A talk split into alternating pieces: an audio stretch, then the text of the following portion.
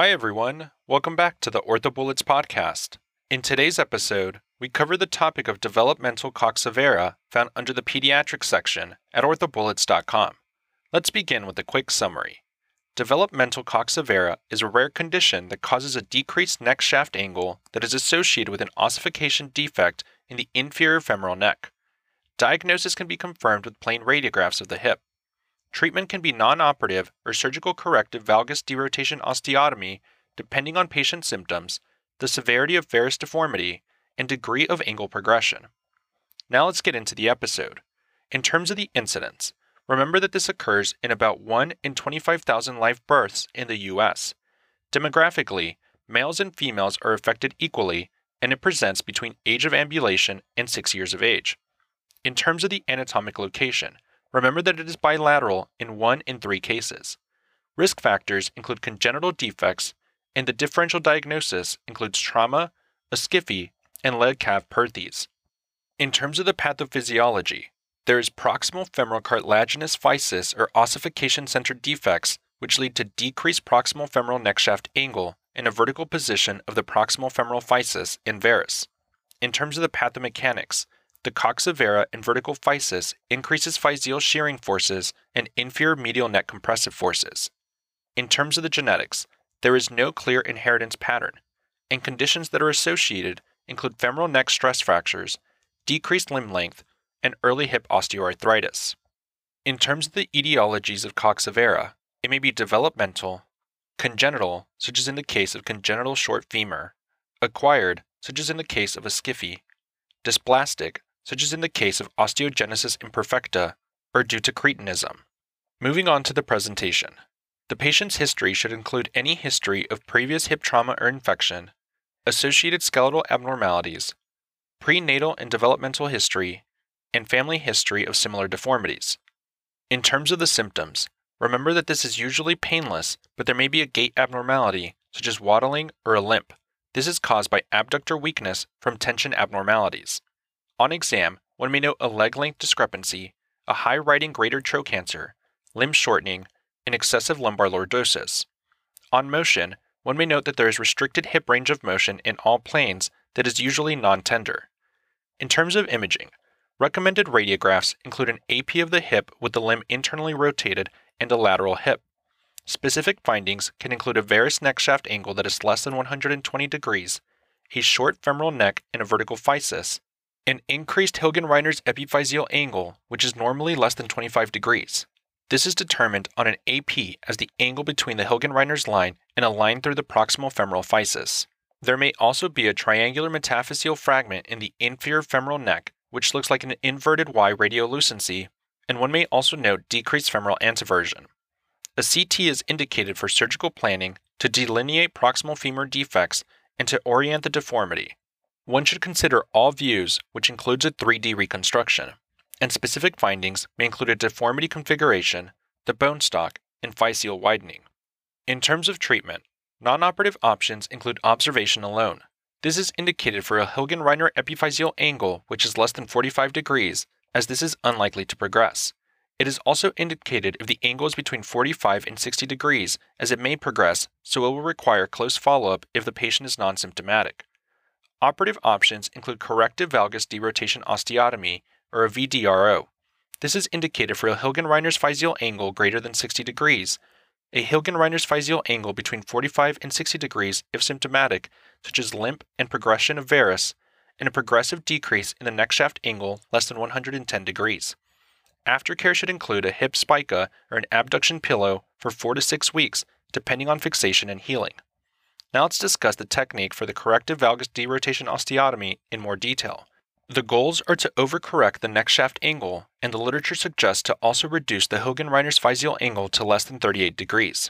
One should also aim to correct the leg length discrepancy, correct hip anteversion or retroversion, and reestablish the abductor muscle tension. The approach is typically through a hip direct lateral approach. In terms of a valgus trochanteric osteotomy, which may be fixed with a blade plate, the patient should be supine with a bump. One should use a direct lateral approach. One should perform an adductor tenotomy and a valgus osteotomy as templated.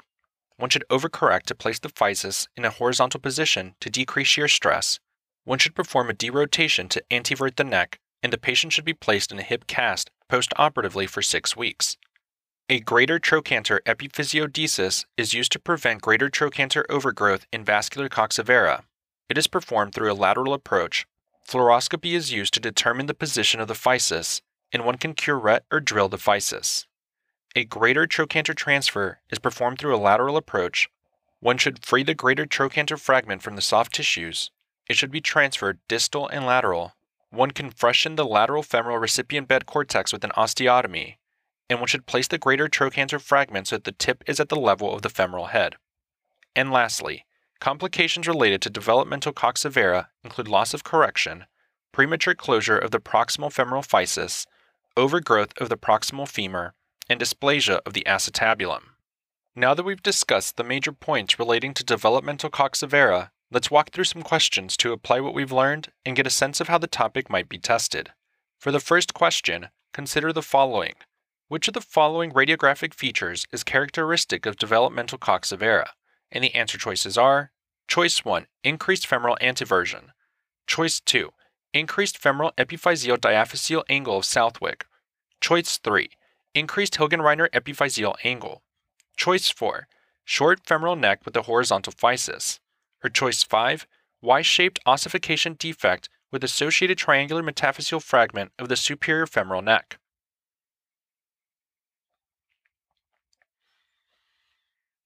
The best answer to this question is choice 3 increased Hilgenreiner epiphyseal angle.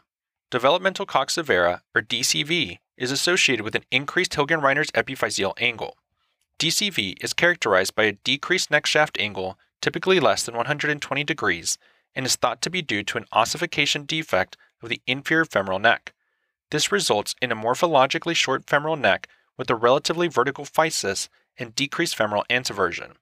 The Hilgenreiner's epiphyseal angle is used to grade the severity and likelihood of progression of the deformity, as well as to assess the adequacy of deformity correction following osteotomy. Valgus correction is recommended. The publication by Carroll et al. evaluated the surgical outcomes following valgus osteotomies for pediatric coxa vara. The authors found that overall recurrence rate was approximately 50%. However, 95% of patients with correction of the Hilgenreiner's epiphyseal angle to less than 38 degrees had no recurrence. They noted that head shaft angle was not a reliable indicator of correction. The publication by Cordes et al. reviewed the long term results of correction of coxa vara using a Pauwels' Y shaped osteotomy. The authors noted that in all cases the physis was vertical and there was abnormal ossification of the inferior aspect of the femoral neck. They found that osteotomy was successful at correction and that recurrence of the deformity was minimized so long as the Hilgenreiner's epiphyseal angle was less than 40 degrees. Let's also discuss why the other choices are incorrect. Choice 1 Femoral anteversion is typically decreased. Choice 2 An increased femoral epiphyseal diaphyseal angle of Southwick is characteristic of a slipped capital femoral epiphysis. This is measured on a frog leg lateral view. The head shaft angle, measured between the axis of the femoral shaft and a line perpendicular to the base of the capital epiphysis on the AP view, may be used to evaluate the degree of coxa vara, but has not been shown to correlate with progression or recurrence. Choice 4. The femoral neck is short, but the physis is more vertical. Choice 5. An inverted Y shaped ossification defect is present and associated with a triangular metaphyseal fragment of the inferior femoral neck. For the second question, consider the following clinical scenario. A radiograph of a four year old child who has a waddling gait demonstrates bilateral developmental coxa vara with a Hilgenreiner epiphyseal angle of greater than 60 degrees bilaterally. Treatment should consist of which of the following? And the answer choices are Choice 1 Observation, Choice 2 Nighttime abduction bracing, Choice 3 Bilateral proximal femoral valgus osteotomies, Choice 4 bilateral proximal femoral varus osteotomies, or choice 5, bilateral osteosynthesis of the medial metaphyseal fragments.